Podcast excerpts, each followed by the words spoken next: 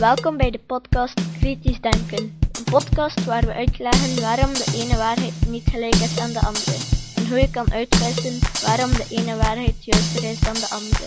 Waar we uitleggen waarom het belangrijk is om alles kritisch te bekijken, ook deze podcast. Goeiedag, het is vandaag zondag 17 januari 2010. Ik ben Jozef van Giel en dit is de 45ste aflevering van deze podcast. Deze aflevering kwam tot stand mede dankzij Riek de Laat. Vandaag spreken we over homeopathie in leerboeken voor het onderwijs in Nederland. De tekst die ik vandaag voorlees komt uit de blog van Skepsis, de Nederlandse Sceptische Vereniging. Een link kan je vinden op mijn website. Homeopathie in een scheikundeboek. Volgens een veelgebruikt scheikundeboek voor de derde VWO kunnen homeopaten de kracht van een geneesmiddel vergroten door sterk te verdunnen. Hiermee kunnen ze tevens voorkomen dat het middel schadelijke bijwerkingen heeft, zoals bij tussen aanhalingstekens allopathie gebruikelijk is. In het novembernummer van het tijdschrift Envox van 2009 heeft de uitgever toegezegd dat in een volgende druk van het boek kritisch naar dergelijke en andere uitspraken over homeopathie zal worden gekeken. Op de begeleidende website, die niet op een nieuwe druk hoeft te wachten, is evenwel nog niet veel veranderd. Wat is het geval? Onlangs heb ik me ter oriëntatie verdiept in Chemie Overal voor 3 VWO, een van de nieuwe leerboeken scheikunde van de laatste jaren. De vernieuwde vijfde druk uit 2006 is opgezet volgens de methode concept in context. In het boek wisselen drie concepthoofdstukken en drie contexthoofdstukken elkaar af. Een goed idee, want het gaat bij scheikundeonderwijs niet alleen om de abstracte theoretische concepten, maar ook om de praktische context waarin de scheikundige kennis functioneert en wordt toegepast. Helaas ontbreekt er een stukje historische context. Al in het eerste hoofdstuk worden de abstracte concepten atoom en molecuul geïntroduceerd, geponeerd, terwijl de ontledingsreacties pas in hoofdstuk 5 aan de orde komen.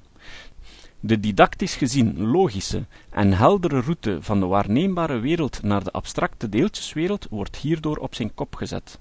Maar misschien was dit de meest economische ordening van de leerstof, omdat men nu meteen het deeltjesmodel kan gebruiken om allerlei verschijnselen te verklaren.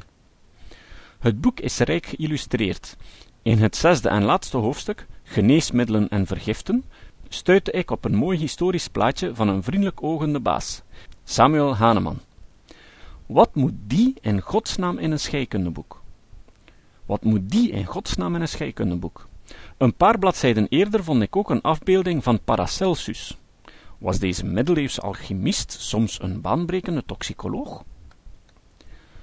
Waar waren de afbeeldingen van de helden van het vak? Het iconisch portret van de geniale schoolmeester John Dalton, met zijn knijpbrilletje, hand onder zijn hoofd, en de bekende afbeelding van Amadeo Avogadro, met de grote ogen, die als eerste het moderne concept van een molecule formuleerde. Nergens te vinden. Gelukkig, mijn derde held ontbrak niet helemaal. Op pagina 58 staat een piepkleine versie van het bekende plaatje van Antoine Lavoisier aan het werk in zijn laboratorium. Het zegt niet zoveel dat de grondleggers van de chemie in een scheikundeboek worden weggemoffeld. De geschiedenis van de chemie is altijd een ondergeschoven kindje geweest in het leerplan. Maar het is tekenend dat de grondlegger van een pseudowetenschap wel prominent wordt afgebeeld. Onstoffelijke geneeskracht zonder bijwerkingen. Het hoofdstuk over geneesmiddelen en vergiften behandelt de homeopathie in de paragraaf Werking en bijwerkingen van een geneesmiddelen. Met als een van de drie leerdoelen, na deze paragraaf weet je meer over homeopathie. De homeopathische theorie wordt keurig uitgelegd alsof het feiten zijn, zonder een woord van kritiek. Op een website van de uitgever EPN, die bij het leerboek hoort, kunnen de leerlingen de opgedane kennis testen door enkele stellingen te beoordelen, waaronder de volgende. Door homeopathische geneesmiddelen te verdunnen kun je de geneeskracht vergroten.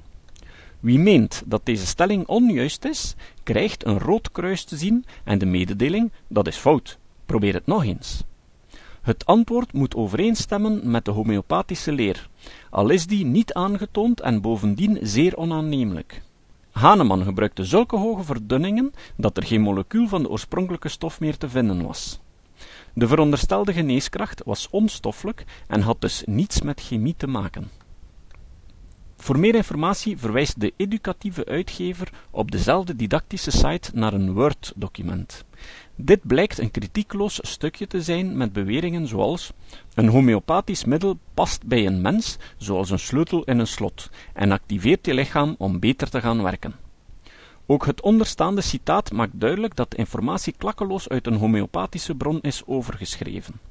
De homeopathische geneeswijze is veel ouder dan je zou denken.